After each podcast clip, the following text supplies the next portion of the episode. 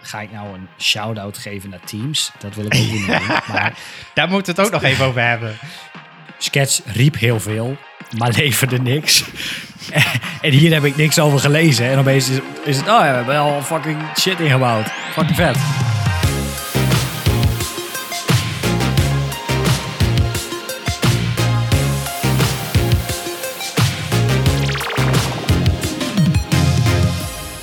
Bij de Pixel Paranoid podcast. Ik ben Mikelle en samen met mijn co-host Rick gaan we alles behandelen rondom UX, UI en funnel development. En ehm, ja, na een hele lange vakantie, eh, de wereld eh, staat nog niet in de fik, eh, zijn we weer terug. Ja. Nou. Dus is, nu had ik vakantie. Ja. Iedereen dacht van, nou die lui zijn er direct mee gestopt. Maar niks is anders waar. Precies.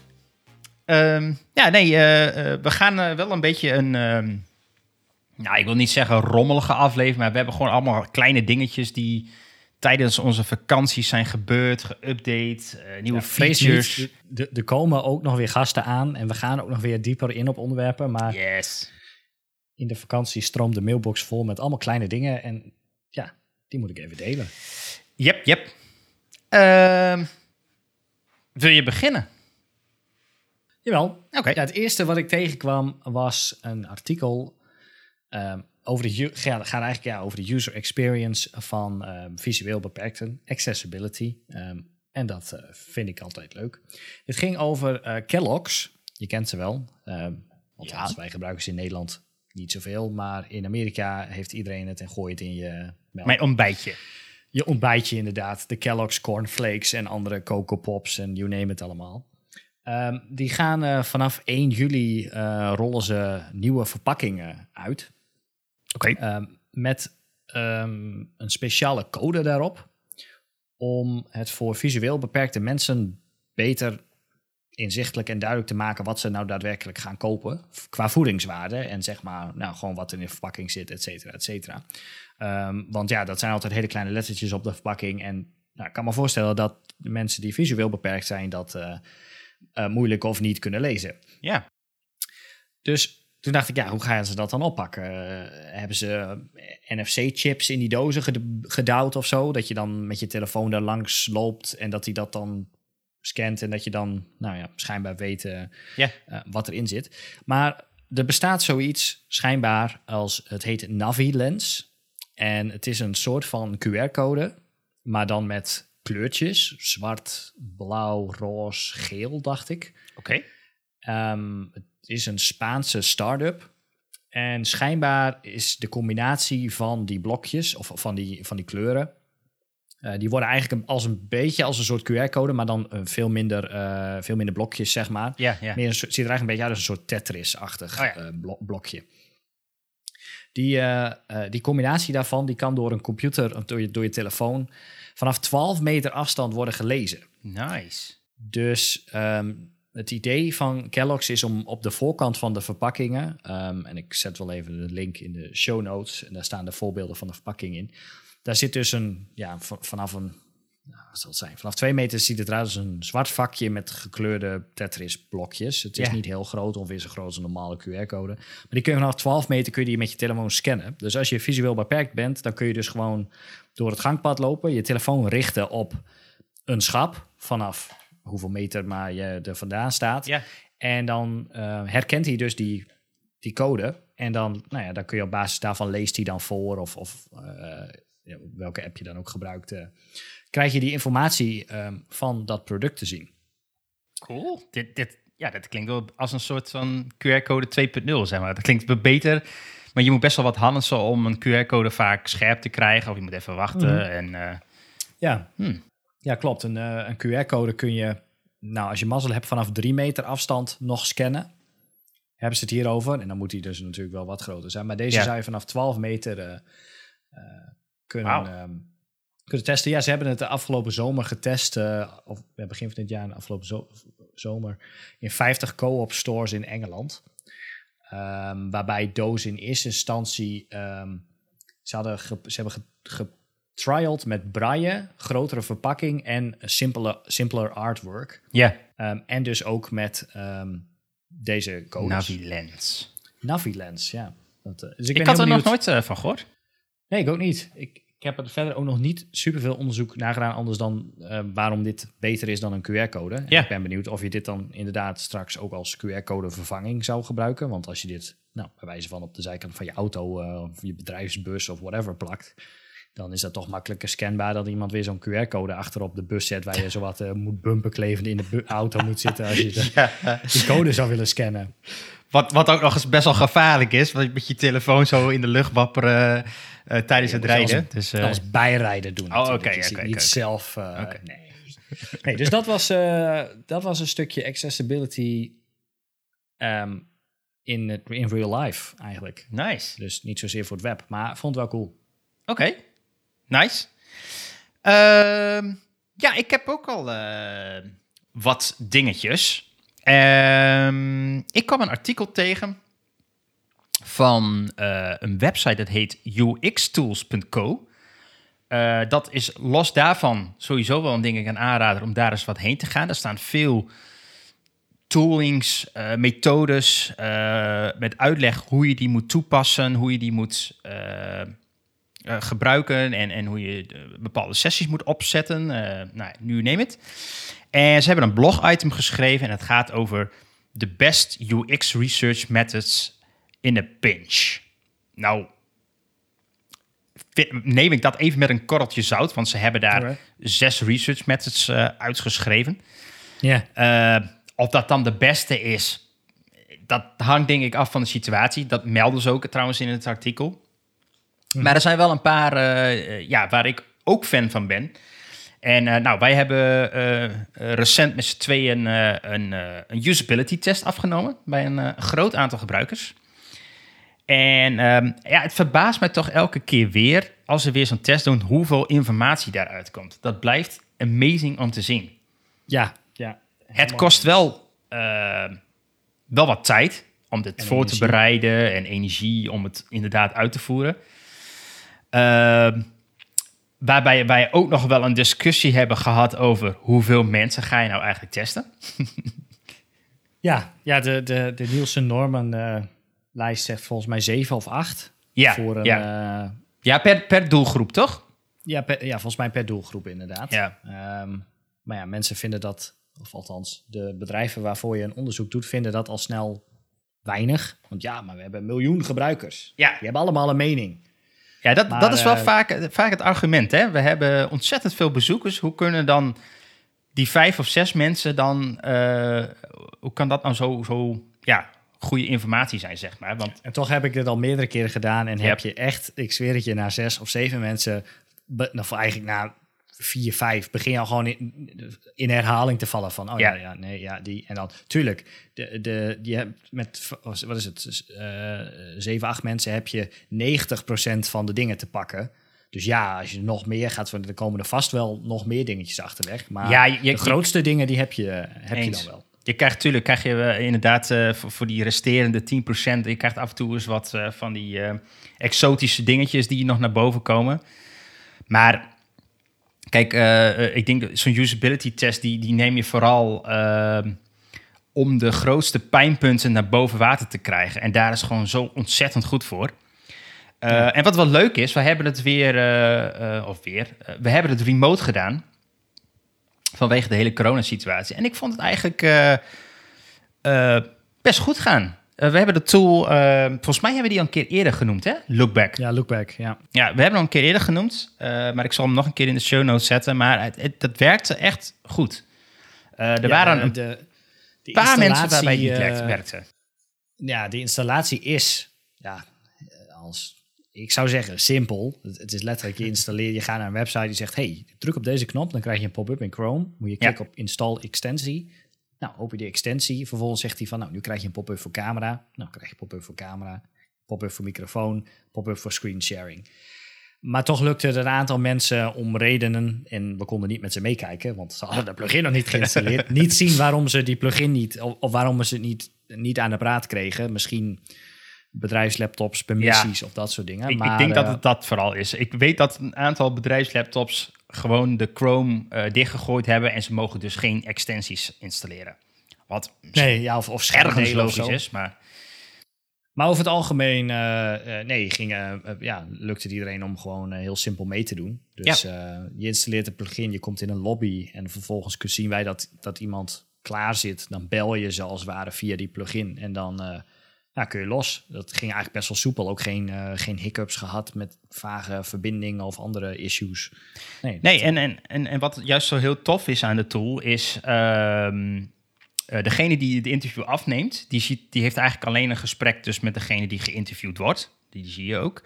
Maar daarnaast heb je ook een, uh, een chat. En die chat is, die ziet degene die geïnterviewd wordt niet. Maar je kunt dus wel heel makkelijk met elkaar overleggen van hey, moet ik nog extra vragen stellen of mis ik nog wat of et cetera. Uh, en je kunt dus ook tijdens die chat, dat, ja, die is timecoded, dus je kunt terug op een chatbericht klikken en later uh, nou, skipt hij weer naar dat deel in de video wat opgenomen is. Ja. En je kunt ook nog losse notes maken, eventueel. Dus um, ja, en highlights. Eh, en highlights. Als je, ja. als je een stukje, als iemand iets zegt of iets doet, dan kun je heel snel klikken en dan maakt hij daar een highlight van, van de minuten voor en de minuten na. En dan kun je die highlights ook allemaal nog weer achter elkaar automatisch plakken en dan krijg je een soort van ja, blooper reel die, je dan, die je dan kan delen met, uh, met uh, de, de stakeholders. Van kijk, dit, dit ging er allemaal uh, fout. Ja, nou, en, en wat ik heel mooi vind, um, ik heb er ook al een aantal keer. Um, uh, hoe zeg je dat, uh, offline gedaan. Uh, soms wordt dat ook wel opgenomen en soms niet. Maar dit was heel fijn dat je gewoon in een, in een, ja, een tool ergens in de cloud... je kunt inloggen en je kunt alles weer terugkijken. Dat, dat is wel heel erg chill gedaan. Dat, dat werkt wel fijn. dus de bewijslast is er dan ook gewoon allemaal. Maar goed, ja. ja wat ik eigenlijk wilde zeggen is... zo'n usability test is super handig. ze geven nog een aantal. een user interview, dus dan neem je niet echt uh, een screen op of wat dan ook. Je krijgt geen taken, zoals wat je bij een usability test vaak wel hebt. Hè. Je hebt een aantal scenario's wat je daar vaker hebt. Nee, een user interview is echt alleen maar de vragen stellen. Dat mhm. kan denk ik iets sneller. Dat zou misschien maar in een kwartiertje kunnen. Dan heb je ook, misschien ook al veel, vrij, uh, vrij veel informatie. Uh, dan noemen ze eentje. Ik vind dat. Ik heb het eigenlijk nog nooit gedaan. Maar ze noemen het een diary study. Waarbij je dus voor een zeer lange periode, echt, dan hebben we het over maanden, eigenlijk steeds een beetje bijhoudt van wat gebeurt er op de website, hoe ervaren mensen dingen, uh, wat zie ik zelf. Uh, Alleen, dat duurt dan echt maanden, zeg maar, voordat je daar echt wat aan hebt. Dus ik vind hem zelf, ja, ze, ze hebben hem dan onder de best UX research methods gegooid. Mm Ik weet niet of ik daar helemaal mee eens ben. Een andere die ik wel heel sterk vind is uh, card sorting. Ja. Uh, card sorting is eigenlijk vrij simpel. Uh, je hebt een bak met, met, met items. En je vraagt eigenlijk aan je, aan je klant of aan de mensen waarmee je die sessie doet van... Ja, organiseer dit op de manier waar jullie denken dat het logisch lijkt. En dan krijg je discussies uh, onderling en dan ga je puzzelen, zeg maar, wat dan de beste structuur is. Ja, het is best wel leuk als je dat inderdaad in een groepje doet. Ja. Um, en je hebt al die, al die kaartjes uitgeprint, zeg maar. En mensen gaan ja, je kunt het in verschillende manieren doen. Je kunt mensen individueel dat laten doen of in een groep zeggen van nee, want ik vind dat dit, zo, zo. En dan eigenlijk wordt er best wel een soms een beetje competitief-achtig. Ja, uh, Mensen gaan, ja, gaan er best wel in op, zeg maar. Als ze ja. zelf, als ze zeg maar uh, visueel direct hun, hun mening mogen geven over iets of zo. Dat, dat helpt in plaats van dat ze uh, ja, dat moeten zeggen of zo. Ja, en de uitkomst, uh, dat staat volgens mij ook in het artikel, uh, is, is, kan je bijna direct toepassen op je design. Dus vaak gaat het over, uh, over hiërarchie of een, een menuopbouw. dus hè, welke belangrijke hoofditems heb je en welke items vallen daaronder. maar ook een homepage, hoe je die in kan delen. Ja, dus, dus dat kun je eigenlijk direct toepassen in design. Ik vind het heel erg sterk. het helpt je heel erg ehm, om, om dingen te doen. Um, een andere is AB-testing. Nou ja, dat, dat is natuurlijk super nice. Uh, is wel echt een, een uh, kwantitatieve methode natuurlijk. Je wil zoveel mogelijk mensen op of een A of een B variant van een stukje functionaliteit of een stukje website of whatever zien te krijgen. En je krijgt data terug van welke het beste converteert, welke het beste werkt, welke het beste wordt gelezen of nou, you name it. Ja. ja, best wel waardevolle informatie. Moet je dat niet gaan doen in een, in een tijd. Hebben we ook wel eens gehad dat mensen dat gingen doen in de tijd van een campagne. En dan zeiden van ja, nee, eh, hij doet nu veel beter dan dat hij het daarvoor deed. Ja, dat klopt. omdat je nu eh Ja. reclame voor loopt te maken. Ja, dat is een hele goeie. Je, eh, dat is natuurlijk met al deze eh, eh, eh, methods zo. De data die je eruit haalt, moet je wel goed, eh, ja, hoe zeg je dat? Analyseren. Ja, dat moet sowieso, maar ook de uitkomsten. Ehm, net zoals die eh, usability test. Stel je doet dat, er is er altijd één iemand die schreeuwt wat harder dan de andere. Dus je krijgt dan een beetje N is 1. En dat wil niet per se zeggen dat het dan allemaal heel erg slecht is. Dus je moet dat wel in context scheppen. En dat is met die AB-test net zo. Als jij een moment hebt inderdaad waarbij je een campagne draait... en dan krijg je veel meer volume op de website... en je hebt net die AB-test aanstaan... ja, logisch dat hij het dan beter doet dan de moment ervoor. Dus dat moet je wel goed timen. Ja. Ja, ik, ik, ik weet het zo even niet exact meer wat het was, maar er was inderdaad een campagne waarbij we eerst, die, eerst werd die AB-test gedaan zonder dat er Was dat niet met een kleurknop of zo? Ja, met een kleurknop volgens mij. Dat er, eerst, eerst werd er geen actief traffic naar die pagina gestuurd. En toen daarna was allemaal reclame op tv en op dingen en dat soort dingen. En toen was het opeens van, ja nee, hij doet het, doet het heel veel beter. Nee, nee, er komen niet opeens meer mensen op die pagina. Dat is we draaien een campagne. Ja, nee, dat is, dat is inderdaad wel een eh, eentje waar je rekening mee moet houden. En eh, de laatste, ik denk ik dat die ook best wel goed kan werken. Eh, dat zouden ook wel een aantal websites doen dat ook wel natuurlijk heel goed. Maar is een, een survey of een questionnaire opzetten. En daar krijg je eigenlijk gewoon, ja, die kun je gewoon altijd aanzetten. En dan krijg je eh, ja, gaandeweg gewoon feedback wat binnenrolt, zeg maar. En dan kun je eens een keer doorheen neuzen. En dan zie je al snel wat er, wat er allemaal speelt, waar mensen tegenaan lopen. Dat is best wel Ja, handig. maar doe, ja, alsjeblieft niet van die in-pop-ups en zo. Halverwege het lezen van iets. Of, ja, of- dat, dat is. de- er zijn wel wat eh, sites die dat erg agressief doen. Eh, maar ja, van mijn verzekering. je kunt eh, het ook op, op de juiste momenten doen. Misschien eh, net dat je iets gekocht hebt. Of, eh, of, of juist als je weg wilt. Dat, mensen toch nog, dat je toch nog even vraagt om feedback. Nou, ik had dat laatst. Ik had een verzekering afgesloten. Ehm, een reisverzekering. Bij een niet nader te benoemen Ehm, sluit ik die verzekering af? Nou, bedankt. Wilt u nog meedoen aan de eh, onderzoek over hoe u dit eh, proces heeft ervaren? Ik dacht, nou weet je, ja, want feedback is altijd wel fijn. Nou, eerste vraag, eh, zou je het aanbevelen? Nou, weet je, ja, klik. Zie ik onderin een balkje voor. Is het gewoon vraag 1 van 18?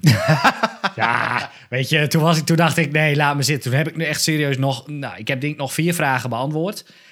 En toen was ik er wel klaar mee. Toen dacht ik, nee, weet je, laat me zitten. Ik ga niet 18 vragen beantwoorden en daarna ook nog afsluiten met mijn Nee. complete persoonsgegevens en mijn e-mailadres en weet ik het allemaal. Nee.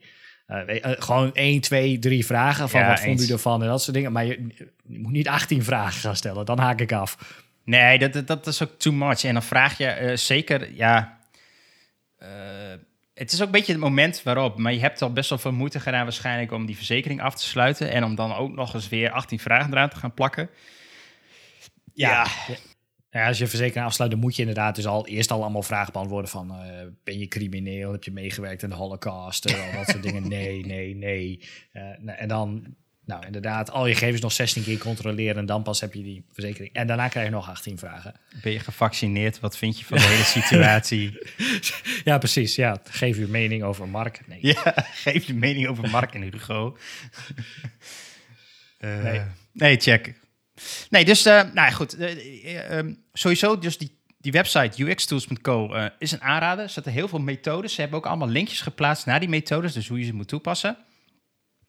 En eh, sowieso vond ik deze op de diary st- study, study een beetje, hm, die vind ik minder. Maar de rest was, eh, was eh, dikke prima, dus ik zet hem in de show notes.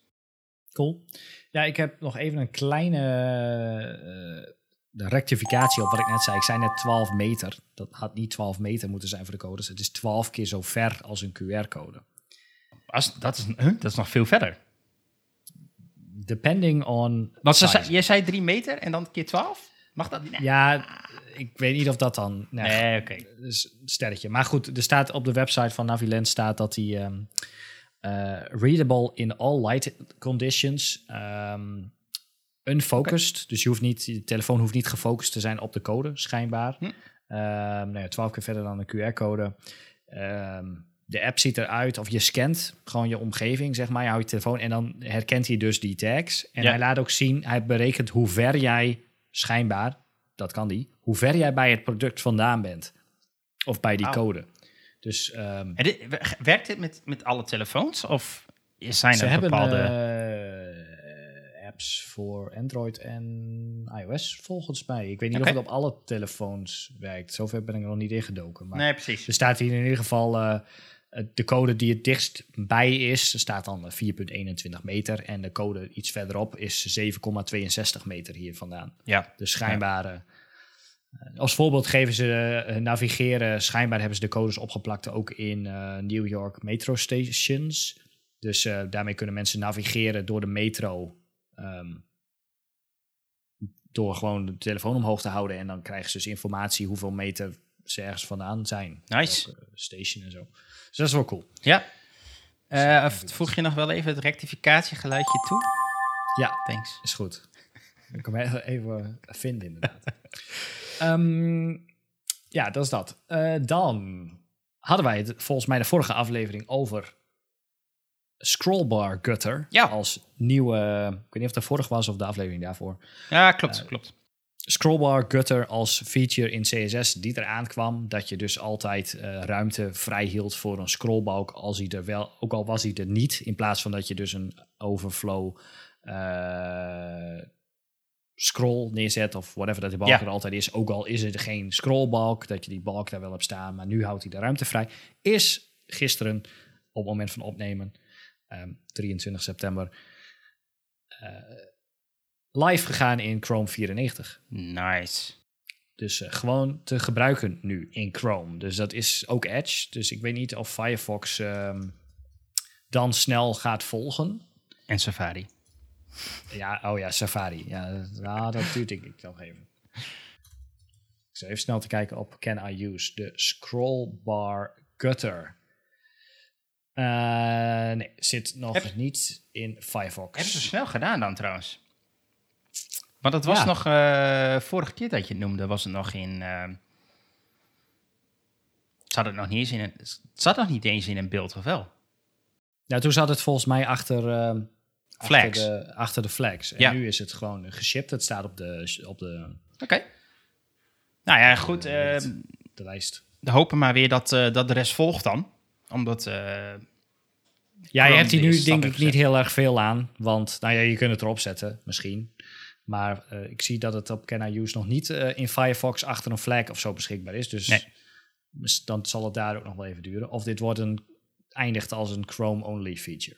Who knows? who knows? Dus Alright. dat was die. Ehm, dan had ik nog een andere site. Je hebt Can I Use, Can I Email. Maar je hebt ook Can I Include. Hmm. Ja, wat denk je dat het doet? Can I include? Ehm ja, eerst wat me in, in me, eh, wat in me opkwam was ehm, frameworks. Maar dat zal het wel Nee. niet zijn. Nee, nee hij checkt. eh, het, het is een hele simpele tool. Wa- Mm, nee. Hm. Of, je een, een- of je de ene HTML-tag in de andere HTML-tag mag includen. Oh, check. Dus je vult in van wat wil je includen, in wat voor tag. Nou, ik wil een eh, div includen in een button. Ja. En dan zegt hij, Ja. nee, mag niet volgens de specs, zie hier. Ehm, nou ja, dat soort, eh, dat, dat soort dingen. Dus je kunt daar, ja, het is wel handig. Soms dan heb je van dat soort dingen dat je mag dus geen blokelementen in een button kwijt. Nee, nee, nee, Ehm, nee. nee. Nou ja, moet je maar net even weten. Eh, en zo heb je nog wel meer van dat soort kleine haken en ogen. Dus mocht je het dan niet weten, dan kun je hier gewoon invullen van... hé, hey, ik wil een whatever includen goeie. in een x. En dan zegt hij van nee, dat mag wel of dat mag niet. En dan... eh, dat, dat is can I include. Can I include? Oké. Nou, top. Had je nog meer kleine dingetjes? Of? Ja, daar kom ik zo al. Ah, Oké, oké. Ja, want ehm, ehm, ik denk dat, dat eh, veel luisteraars wel, dat is een aanname, maar misschien wel veel Figma gebruiken. En ik, ik zelf ook. Eh, maar ik weet eigenlijk altijd niet echt even goed wat er nou allemaal vernieuwd wordt. En ik dacht van, nou, laat ik dat nou eens een beetje uitzoeken wat in de laatste maanden toegevoegd is.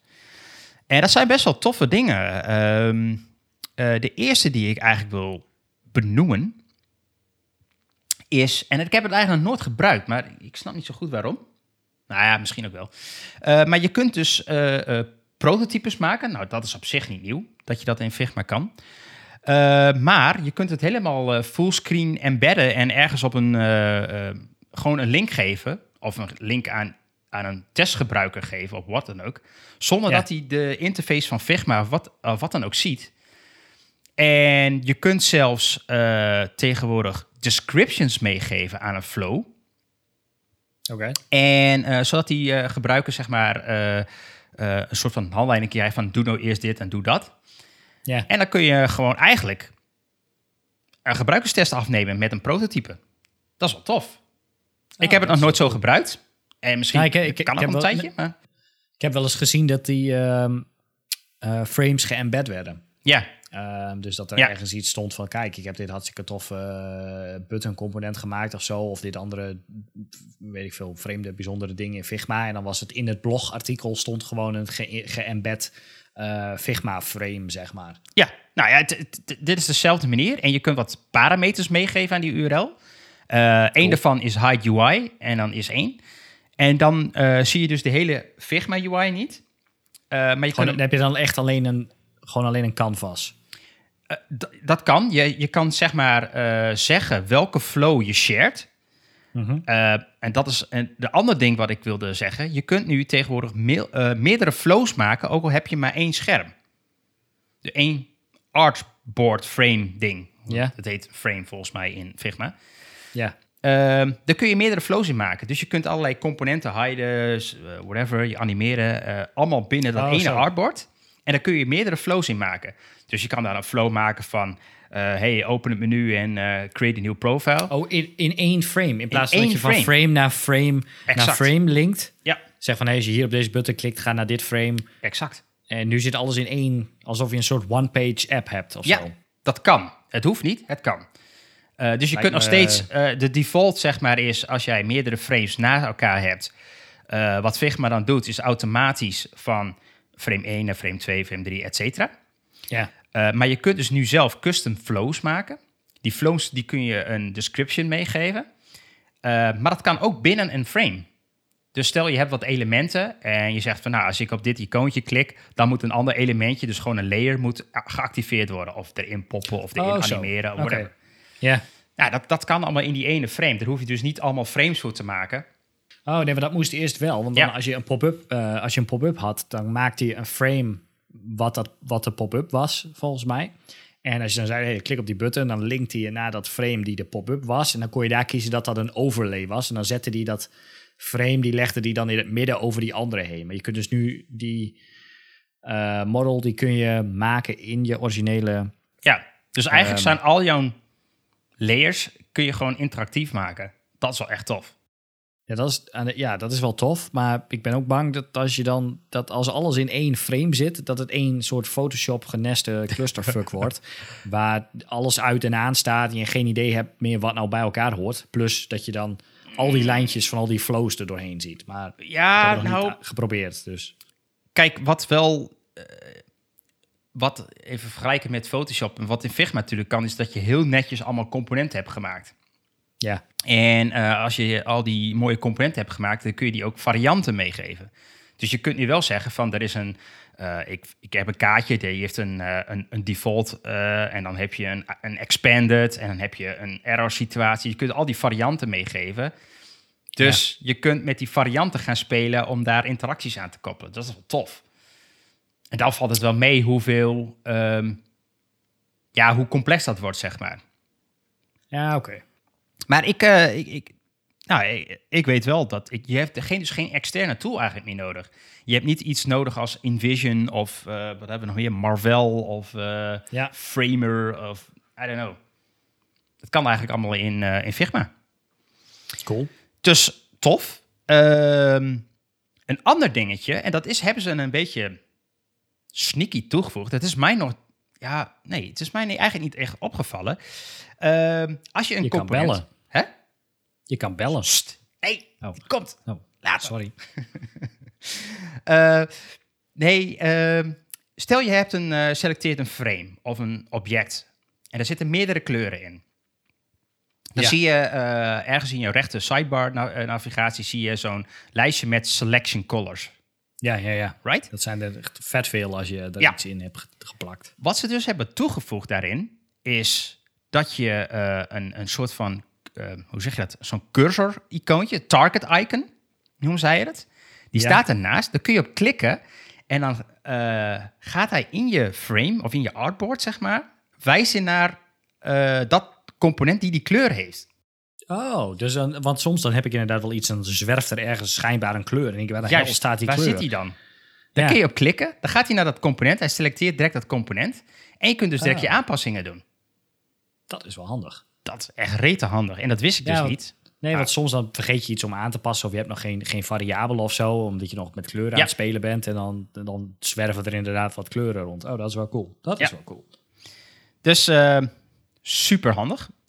Eh, deze is heel recent. Volgens mij is die echt van eh, afgelopen week. De copy en paste hebben ze verdeeld. Ja, ik zag toen ik deze week Figma opende inderdaad een heel scherm met een semi-komische tekst over copy-paste. Dat je kunt nu copy-pasten, je kunt speciaal copy-pasten, maar je kunt ook copy als je snel wil copy-pasten, je wil hier copy-pasten en nou, er was nog iets. Ja, en de, dat klopt. Eh, wat ze, één ding wat ze gefixt hebben, wat ik echt heel erg aan irriteerde, is dat als jij iets copiede vanuit een artboard en je deed het oh, naar een andere artboard, naar een ander frame, eh, dat die niet altijd per se dezelfde plek koos. Dus dezelfde Nee. XY-coördinaten. Nee, Dat hebben ze gefixt. altijd. Want Eh, normaal ja, opeens- dat- dat- dat is ene, het- moment stond hij op de juiste plek, en ander moment stond hij linksbovenin. Of, of Klopt, dat, veel, volgens mij is dat nu de, de default in ieder geval. Eh, Ga ik even kijken. Daarnaast hebben ze nu ook de rechtermuisknop paste here. Dan is het echt precies op de plek waar jij dan die rechtermuisknop hebt gedaan. Oké. Handig. Maar de amazing, wat ik echt heel tof vind, eh, is je kunt nu één object pakken. Stel je hebt eh 10 artboards, of 10 frames, hoe die dingen maar noemen. En je hebt één, eh, eh, stel ik heb een, ehm, eh, een presentatie gemaakt in Figma. En ik wil op alle 10 pagina's eh, hetzelfde logotje rechts onderin hebben. Ja. Nou, wat ik eerder deed is gewoon al die frames weer langs, klik, klik, klik, klik. Wat je nu kan doen is dat ene object van je eerste frame selecteren. Daarna selecteer je alle negen andere frames, drukt op Ctrl-V en ze staan in allerlei, alle tien frames dezelfde plek. It's amazing. Dat is wel Ik, echt tof. ik, ik las het, ik las iets over multiple pasten, maar ik had het nog niet geprobeerd. Maar dat is wel, dat is wel handig. Ja. Dus ook als je bijvoorbeeld een, eh, ehm, eh, een component hebt gemaakt, dat heb ik wel eens gedaan. Dan heb ik in één, één frame gedaan en dan had ik al heel veel frames gemaakt en dan bijvoorbeeld een nieuwe navigatie gemaakt of zo.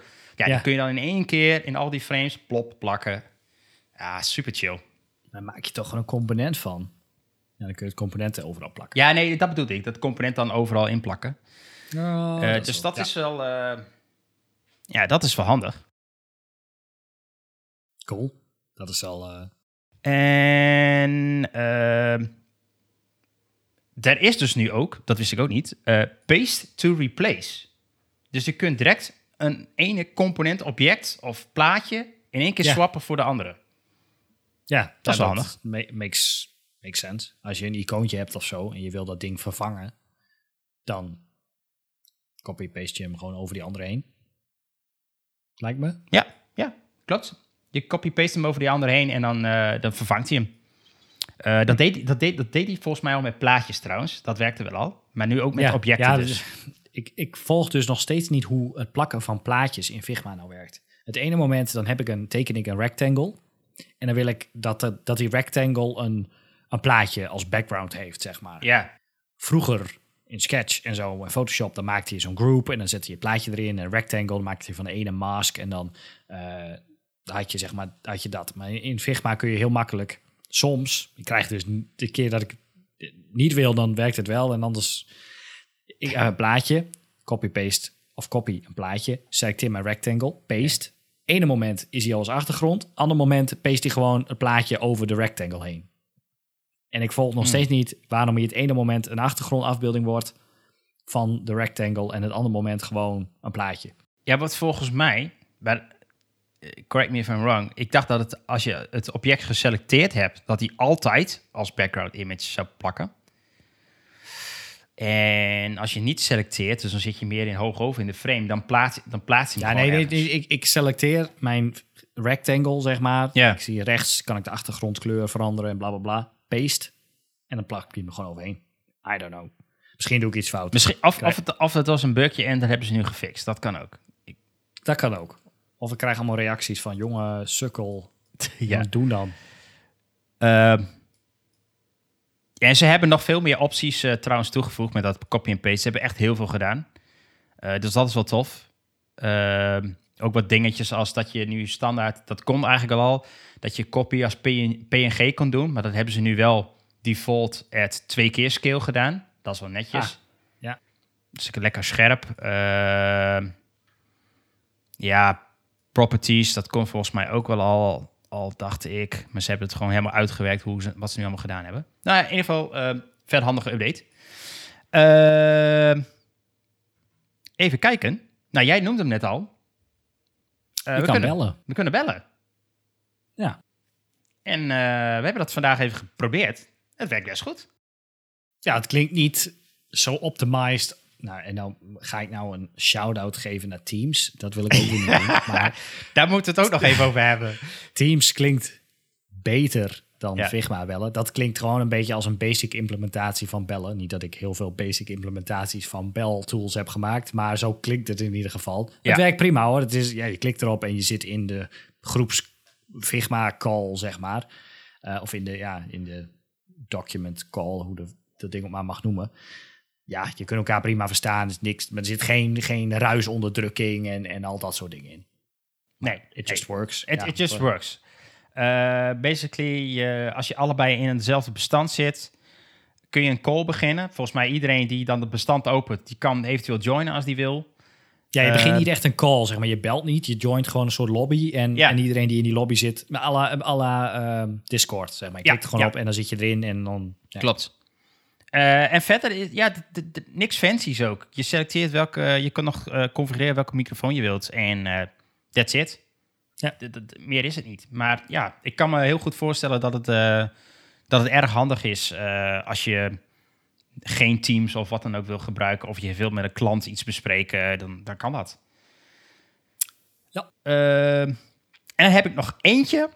En dat vind ik dat is eigenlijk een, een ja, kleine change, maar wel handig. Uh, stel je hebt uh, componenten gemaakt. Dan heb je natuurlijk een hele mooie asset library. Mm. Uh, maar je kunt nu, uh, als je een component geselecteerd hebt, dan kun je in de rechterkant, dat kon ook wel al, kun je uh, wijzigen naar welk component je eigenlijk. Mm -hmm. Maar dat was eerst gewoon een hele simpele drop-down. En dat is nu een, echt een heel panel geworden waarin je kan zoeken, waarin je voorbeeldjes ziet. Dat hebben ze nu veel meer uitgebreider gemaakt. Uh, en dat is wel echt tof. Dat is handig. Nice. Dat is wel beter. Ja.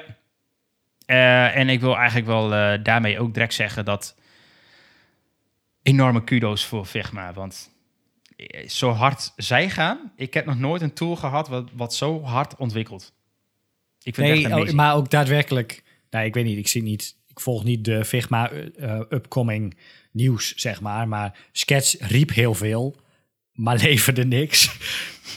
en hier heb ik niks over gelezen. En opeens is, is het, oh ja, we hebben al fucking shit ingebouwd. Ja, fucking ja, vet. Ja, ik, ik, ik, ik, ik hoor. Uh, weet je, ik klik af en toe in, uh, in Figma van, uh, ja, ik, we hebben een nieuwe update. En dan denk ik, oh ja, update maar. En dan staat hij weer opnieuw op. En dan, uh, ja, ik geloof het wel. Maar dat, is, dat, ja, dit zijn echt wel goede features. En ehm, ja, ik had zelf altijd wel een beetje idee bij Sketch. Dat, dat was dan helemaal um, amazing nieuws, zeg maar. En een major release. En dan moest je weer lappen. En weet je wel? Ja. Ja, ik weet niet. Dat, dit doet ze wel goed, hoor. Ik, ik, ze, ze, ja, ik weet niet. Ze blazen echt de, de competitie uh, omver. Nou ja. ja, het is weinig competitie over ja. straks. Ja. Oké, okay, dat was mijn, uh, mijn Figma-update. Cool, cool. Um, ik kwam een artikel tegen. Ja, ik kom alleen maar artikelen tegen. Ja. Het ging over, de, over het DL-element. Uh, ja. Ken je het DL-element? Een definition list. Description list. Of description list, sorry. Ja. Nou, definition Ja, list. ja. Dat is waar je hem voor wil gebruiken. Um, ja, dit is, dit is eigenlijk een beetje back to the basics. Want ja, dit is gewoon een HTML element, net als een UL of een OL of whatever. Ja. Ik heb hem eigenlijk nog nooit gebruikt, omdat Oh. ik dacht, ja, Ik best wel vaak. waar, waar gebruik ik dat ding nou voor? Ehm, maar dit artikel, ja, misschien is dit dan gewoon een, een heel basic, ik ga ik nu een heel basic ding vertellen. Maar eh, als je een lijst hebt met een, een, een value en een, of een value pair eigenlijk. Dus je hebt een eh, e-mail en dan een e-mailadres of een telefoonnummer Ja. en dan een telefoonnummer. Of je hebt ehm, bij een product dat je een categorie dit hebt, een prijs zo en gewicht dit. En dan weet je zo'n zo'n opsommingslijst. Ja. No- normaal maakte ik daar eh, gewoon een UL van met een LI met en in die LI dan nou ja, dat of opgesplitst in twee spannetjes of zo, of Ja. hoe je het maar naast elkaar wilde zetten. Ehm, misschien is ja, klinkt wel heel dom, maar daar moet je dus eigenlijk een DL voor gebruiken. Ehm, je hebt een definition of een description list. En in een description list kun je dus een, een DL-element maken. Sorry, zeg ik dat nou het goed? Nee, in een DL description list kun je een, eh, een DT maken. Ja.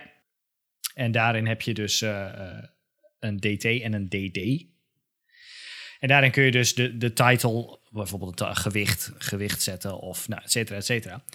Ehm, en je kunt daar meer mee dan dat ik dacht dat je ermee kon. Je mag namelijk in een definition list, in, ten opzichte van een, eh, een in een UL mag, mogen alleen L'tjes komen. Ja. En in een OL mogen alleen L'tjes komen. In Ja. een DL zou je verwachten dat daar alleen maar DT's en DD's in mogen. Maar je mag daar ook diffjes in doen om dingen te gro- groeperen. Ah. Ehm, en daarmee kun je dus eigenlijk gewoon semantisch de juiste opzet maken voor zo'n lijstje. Ja. Nou, die kun je stylen however you want. Eh, voordeel voor screenreaders is dat, nou ja, net als bij een, een UL kunnen ze dat hele, de hele definition list skippen als ze er geen zin in hebben. Maar hij leest ook voor nou, hoe, op hoeveelste item is. Dat doet hij met een UL ook. Mhm. Maar ehm, hij leest ook voor, de, hij leest voor dat het een name-value pair is, Ja, zeg maar. ja. En dat doet hij in een, in een UL-list-item doet hij dat niet. Zegt Nee. hij dat het een list is. En nu zegt hij dat het een description list is. En dat het, nou, wat de name en de value is van die, van die items. Dus ehm, niet heel spannend, maar misschien een reminder dat het element bestaat. En dat je hem dus kunt gebruiken voor Ik denk dat er wel, pair weet dingen. je, voor, voor dingetjes als van die eh, product cards, weet je wel. Ja. Dat is wel echt handig. eh. Ja, als voorbeeld geven ze, ehm, nou ja, bij wijze van soort van online visitekaartjes. Waar je Oh ja. dus ehm, een publisher, een language, whatever, dingen voor boeken. Ehm, Wikipedia heeft hem rechts staan. Weet je, aantal inwoners en dan geval. Als je een land selecteert bijvoorbeeld. ja, ja. Ehm, ja, maar van dat soort, dat soort dingen, daar moet je dus eigenlijk een, eh, een description list voor gebruiken. Nice, ja.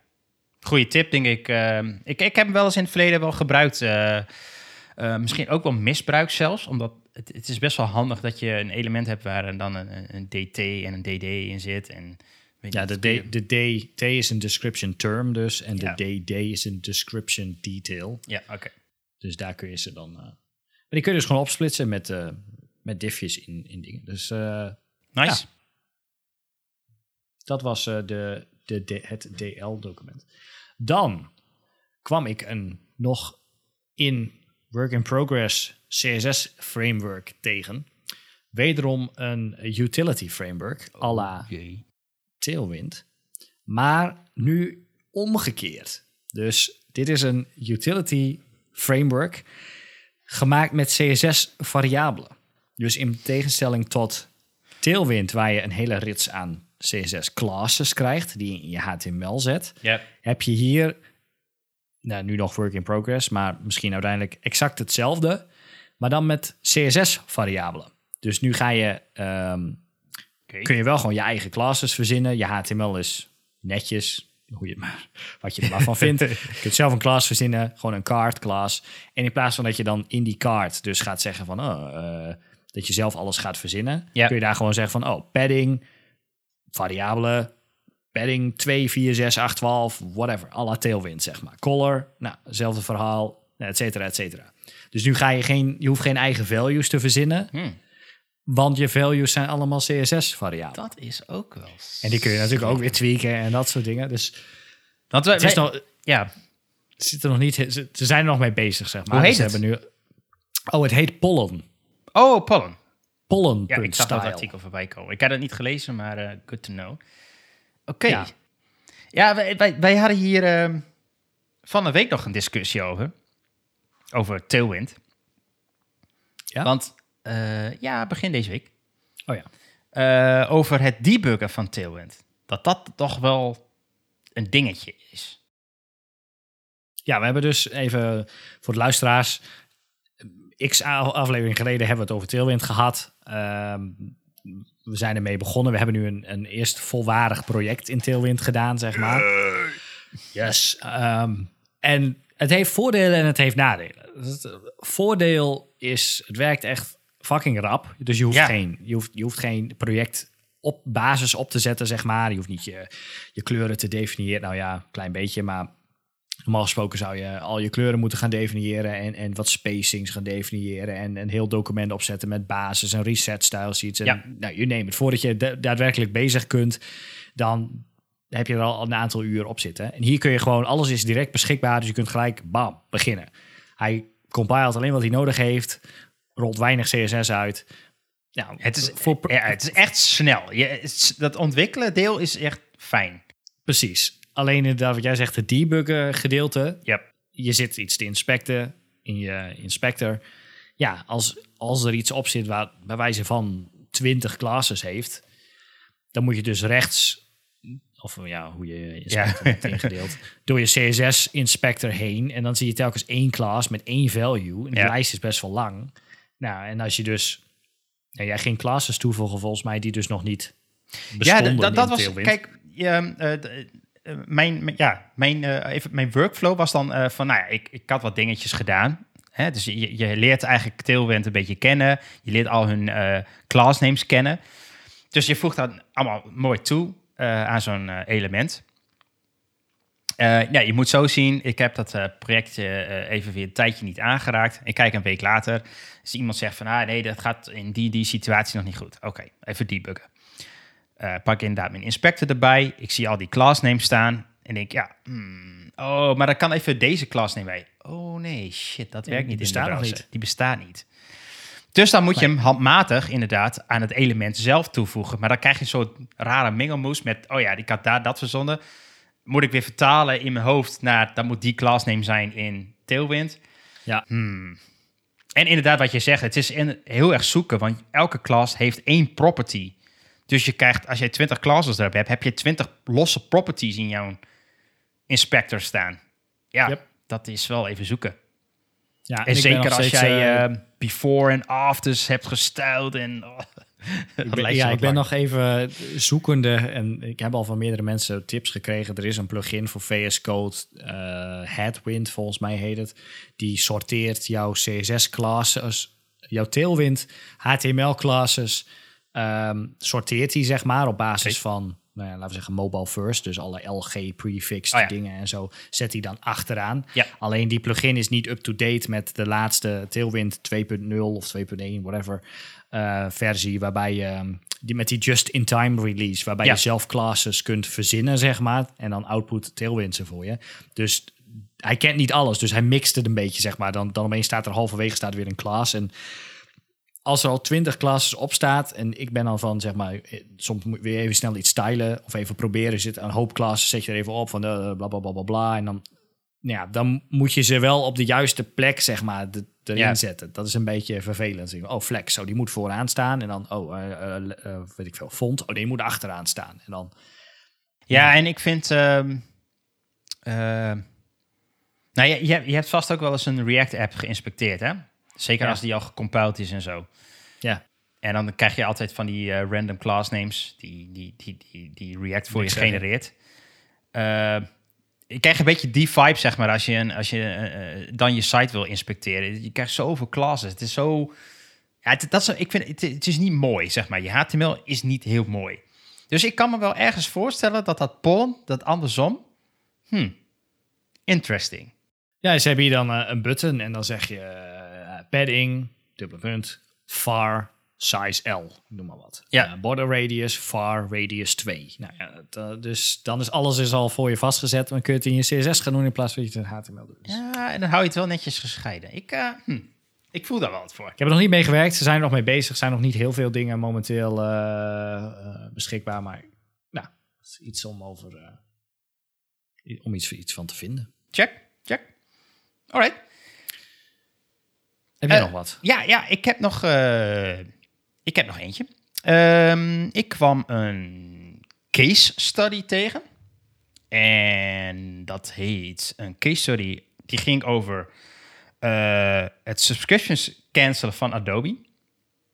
Oké. En dat is van de website growth.design.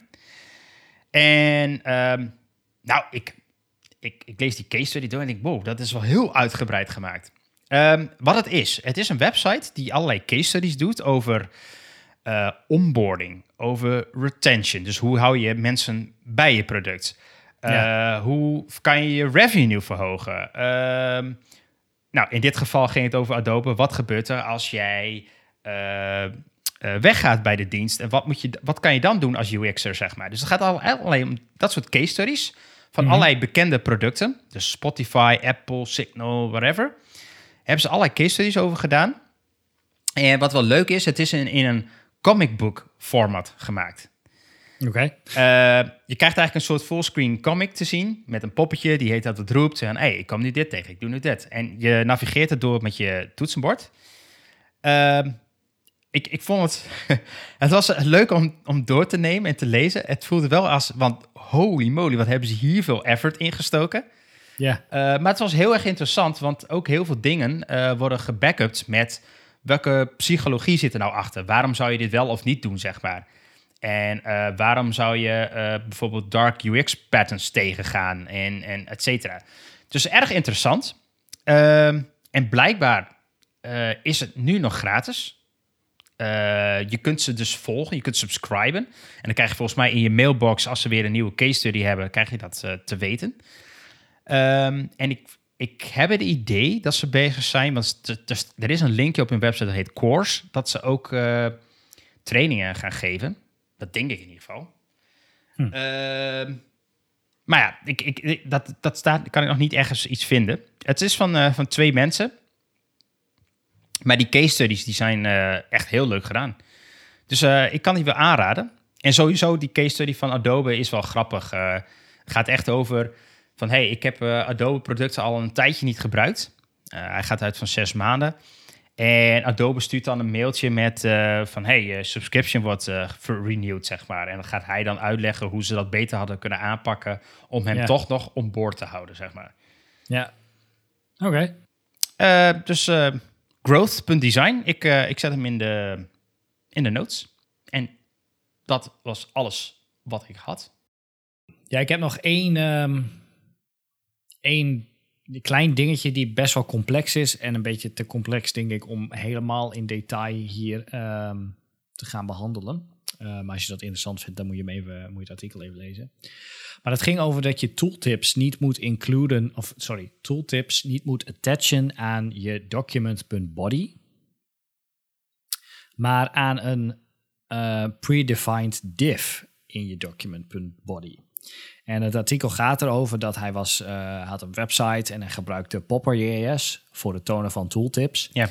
Alleen die tooltips die waren een beetje horkig. Dat iedere keer als hij over zo'n tooltip ging, dan, dan was er een soort van laggy-achtige iets. En de pagina leek wat te, te, te, te, te renderen of zo. En toen ging hij dat uitzoeken. En dat is een heel gedetailleerd artikel hoe hij dat ehm, in de inspector met die, met die eh, JavaScript debugger en weet ik het allemaal heeft gedaan. En die performance en die paint eh, API Nice. whatever.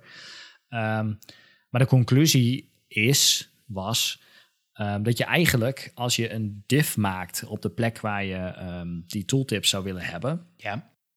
en die div die hide je in eerste instantie. Dus je, laten we zeggen, je noemt dat ding pop-up container of zoiets dergelijks. En je attached die eh, popper ding aan die div. Dan is de, het gedeelte wat hij opnieuw moet renderen of painten op het moment dat daar iets in wijzigt, is veel kleiner dan dat hij Oh, eh, ja. dat moet doen op het moment ah, body. als hij, ja, als hij dat in de body moet doen. Ja. Dan is die, die subtree is veel kleiner. En in dit geval was, waren zijn pop-ups waren tien keer sneller. Gingen van, acht, ging van, ah, van 80 milliseconden naar 8 milliseconden. Nice. Alleen maar omdat hij het aan één div had gekoppeld die al bestond, zeg maar. Zodat Ja. hij ehm, niet de hele tree invalidate op het moment dat Hele hij goede eh, tip dit. daar eh, iets, eh, iets in ging touchen. Ja. Dus ehm, Amazing. Ja. Dat, dat is een echt een hele goede tip. Want ehm, ja, als je hem in de body doet, dan invalideer je eigenlijk de hele website ermee bijna. Dus hij Precies. gaat die hele website repainten. Ja, en dat zie, je, dat, nou, dat zie je niet, omdat het wel heel snel is. Ja. Maar in zo'n geval was het net te horkig. En op het moment dat je dus... Nou ja, hij En, geeft en dan gewoon tips. zwaar. Als, als je, kijk, ik, kan, ik weet niet of het zo is, maar stel er geen andere dingen aan het animeren of wat dan ook. Ja, dan, is het, dan, dan ga je dat echt wel zien, denk ik. Ja, Ja, dus cool. hij, eh, hij geeft dan die tip, eh, eh, nou, ja, lees het artikel, eh, maak een predefined div, een tooltip container, zeg maar. En Ja. eh, hem dan daaraan vast, van invalidate hij alleen dat stukje in plaats van de hele Smart. tree. Goeie. Oké, Dus dat was hem. nice. Nou, eh, dat is toch wel weer een ehm, mooie bordevol eh, informatie. Ehm, gaan we toch nou even naar de Eh, he- heb je nog iets leuks voor in de footer? Dan. Ik heb ook nog wel wat leuks voor in de footer. Wederom een Figma-ding en accessibility-ding. Eh, we hebben het al gehad over de Contrast, Contrasty-app ehm, voor je Mac. Dat je alles kunt inspecten. Ja. Maar er is ook een contrast plugin nu voor Figma. Die heet Contrast. Ja, je gelooft het niet. En die doet eigenlijk exact hetzelfde als die Contrast T-app. ehm, die je voor je hele Mac eh, white kunt installeren, zeg maar. Uh, maar deze werkt alleen in Figma en uh, je kunt dan ook twee dingen selecteren en dan geeft hij dus ook aan of je voldoet aan de normal uh, tekst, de large tekst um, en de graphics op A en AAA niveau. Hm. Um, dus dat werkt zelf en hij kan ook de, uh, je document of iets wat je selecteert, kan, kan die scannen. En dan geeft hij ook terug van hey, het contrast van die en die is niet goed. Dat is wel handig. Dus uh, Nice. plugin heet Contrast. Oké. Okay. Yeah. Die kun je gewoon uit de community halen. Ja, yep. Cool. Had je nog meer? Ja, twee nog dingen. Voor in de voeten? Ja. Nou, ik heb nog wel één. Oh, nee, uh, ik dacht dat je zei net dat je twee dingen had. Oh, ik, dat was toch mijn, uh, mijn um, pollen en mijn...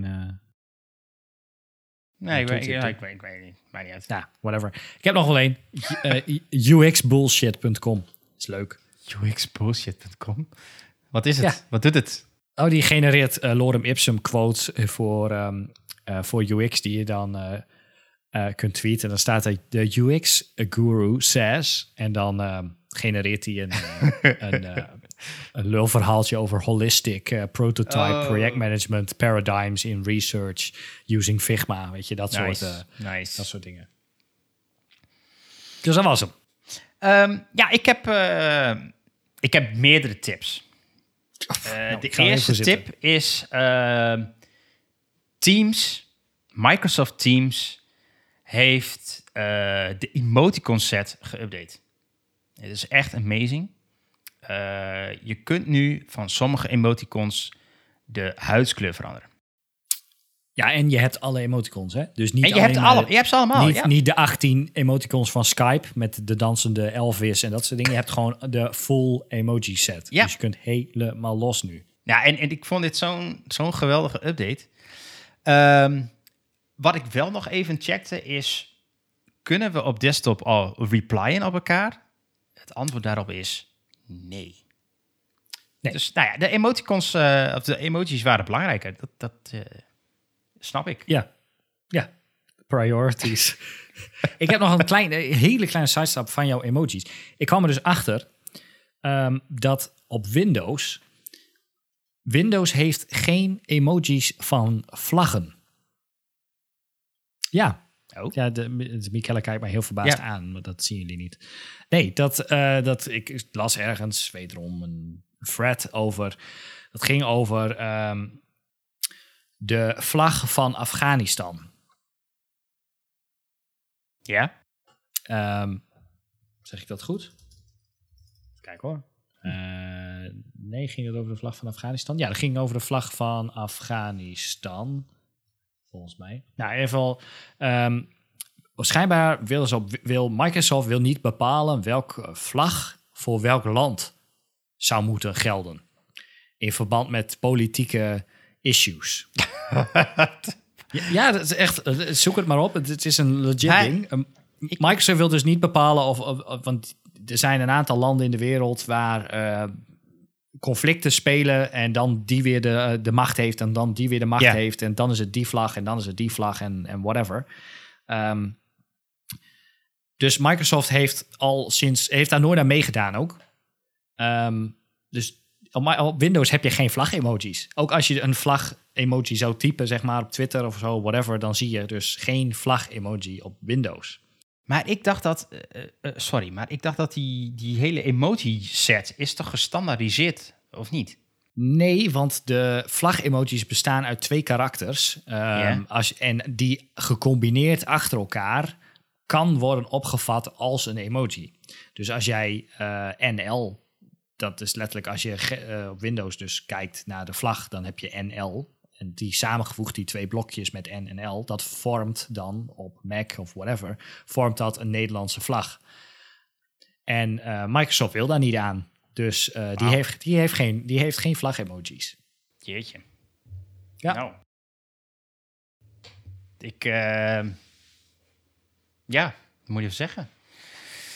Ja, er stonden, er staat, als je, als je erop zoekt, dan eh, zijn er wel een paar voorbeelden waar Google een andere vlag toont dan Apple voor een bepaald, eh, bepaald land. Oké, ik, ik, ik, ik ben eigenlijk een beetje verbaasd dat, dat, dat die bedrijven daar zelf keuzes in maken. Ik dacht dat die, eh, eh, die hele set ge- gestandaardiseerd was. Wel dat iedereen zijn eigen stijl eraan geeft, maar dat de set van welke emojis er zijn, en dus ook de vlaggen, dat dat gewoon een standaard was. Maar oké.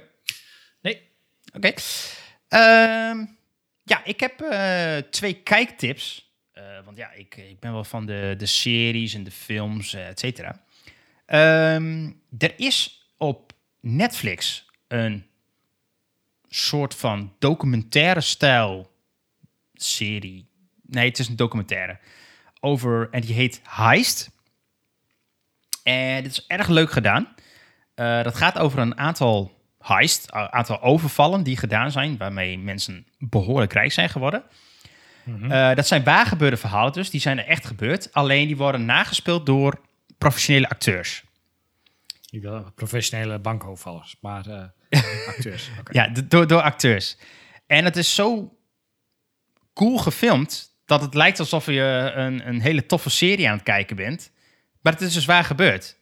Eh, en Oké, het het is niet, het is niet, een, niet zo'n prison of wat is het, zo'n eh, National Geographic-style eh, eh, documentaire met zo'n rare voice-over. Maar het Ja, is gewoon nee. echt een soort van serie. dit, dit is dus echt daadwerkelijk goed eh, nagespeeld.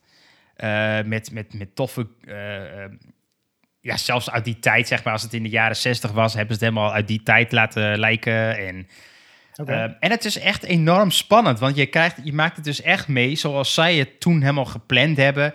Je, je ziet welke, welke pers- personages er allemaal bij betrokken waren, hoe die bij elkaar zijn gekomen, eh, wat hun plan was, eh, wie ze hebben moeten overtuigen, eh, wie er onder druk is gezet, wie slagen heeft gehad, et cetera. Alles wat er maar bekend is gemaakt. Sommige, en dat is een beetje, een beetje raar. Ik weet dus nog niet zeker of de mensen die je nou ziet, of nou dat er de echte mensen waren van toen. Want sommigen zijn ook niet in beeld gebracht. Die hebben dan of een maskertje op of zijn geblurred of whatever. Oké, ja. Eh, maar dan zie je weer beelden van acteurs. Het is heel... Nou ja, je weet dus niet meer wat nou echt een nep is. Maar dat maakt ook verder niet uit. Het is heel tof gedaan. Echt heel tof. En die heists zijn super spannend. Ehm, Komt DB Cooper ook nog voorbij? ja, dat weet ik eigenlijk niet of die er nou bij zat of niet. Het was wel een... Ze zullen eh, eh, hem niet hebben geïnterviewd, denk ik. Nee, dat, dat niet, nee. Eh, er was een, ehm eh, eentje over een vrouw die daadwerkelijk naar Nederland gevlucht is. Dus dat is ook wel grappig. Het is een, gewoon een Amerikaanse show, eh, maar die is naar Nederland gevlucht met, met geen geld. Maar hoe dat tot stand gekomen is, dat leer je dan wel in de aflevering. Ja. Ik heb nog een heist gezien. En, en trouwens, een heist is niet één aflevering. Kan twee, drie afleveringen zijn, ongeveer. Oké. Ehm, en een heist gezien over eh, een bende ergens in, in Miami. Of in Florida, ergens in Florida. Eh, hoe die Cool. een, een, eh, een vliegtuig... Of sorry, er kwam een vliegtuig aan vanuit Duitsland... met echt 100 miljoen aan dollarbiljetten. Ja. En dat werd gewoon opgeslagen in een hele simpele garage vlak naast het vliegveld. Daar wist niemand wat van, behalve één insider. En die heeft dat verteld aan een groep. En die hebben, En die hebben dat gewoon op klaarlichte dag opgehaald. Echt fucking amazing. Eh, Maar goed, erg tof, leuk, aanrader. Ehm, de andere is, eh, heb ik al een keer eerder genoemd, is Circle. Eh, seizoen 3 daarvan is uit. Oh ja, ja, daar heb ik, daar ben, ik mee, ben, ik, ben ik mee begonnen inderdaad. Ja, is erg leuk. En er zitten weer, weer leuke twists in. Ja, vermakelijk. Oké, ja, ik zal nog even kijken naar de vlag-emojis. Maar eh, de grootste discussie die gaande is zeg maar de China-Taiwan-issue. waarbij China Taiwan niet recognized en dus geen vlag wil geven. En Ja. nou, eh, Winde- of Microsoft vindt daar ook iets van. En hetzelfde geldt dus voor de Afghanistan, waar ze dan nu de soort van Taliban-vlag officieel zou moeten zijn. Maar ja, wie, wie vindt dat? Wie, wie- dat van wie is dat land nu eigenlijk? Ja. Precies. En Oké. ehm, eh, ook nog eh, de vlag van ehm eh, Réunion, Ré- Réunion, Réunion, dat Franse land, eiland in the middle of nowhere, Oh. naast Afrika. Ja. Ehm, nou, daar hebben ze ook, eh, ehm, vinden ze ook wat van. En zo veranderen er nog wel eens wat vlaggen. En dan, nou ja, wie, wie, wie, wie stemt er uiteindelijk mee in wat de juiste vlag is, zeg maar. Dus Microsoft dacht, doen we niet aan, La- laat maar. Ja, bijzonder. Want ik denk dat 90% van de vlaggen niet verandert.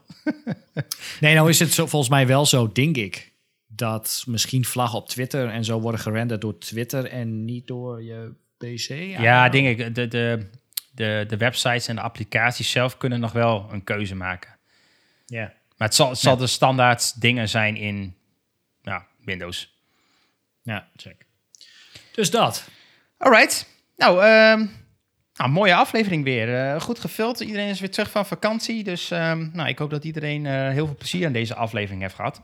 En ehm, mocht je nou toevallig op deze aflevering gestuurd zijn en je hoort hem, eh, vergeet dan niet even om ons, op ons te abonneren. Dat kan al op allerlei verschillende diensten. Spotify, Google Podcast, Apple Podcast, Amazon Music, iHeartRadio. We zijn overal, jongens. Overal in de wereld. Eh, dus doe dat vooral. Eh, dan krijg je ook een notificatie als er weer een nieuwe aflevering is. En ehm, mocht je nou een opmerking hebben, of je hebt zoiets van ja, maar ik weet veel beter hoe Figma in elkaar zit en wat er allemaal voor nieuwe coole features zijn, laat ons dat vooral weten. Ga naar de website pixelparanoia.com en naar eh, contact. En neem contact met ons op als je daar iets kwijt wil. En ehm, zo niet, dan zeg ik tot de volgende keer.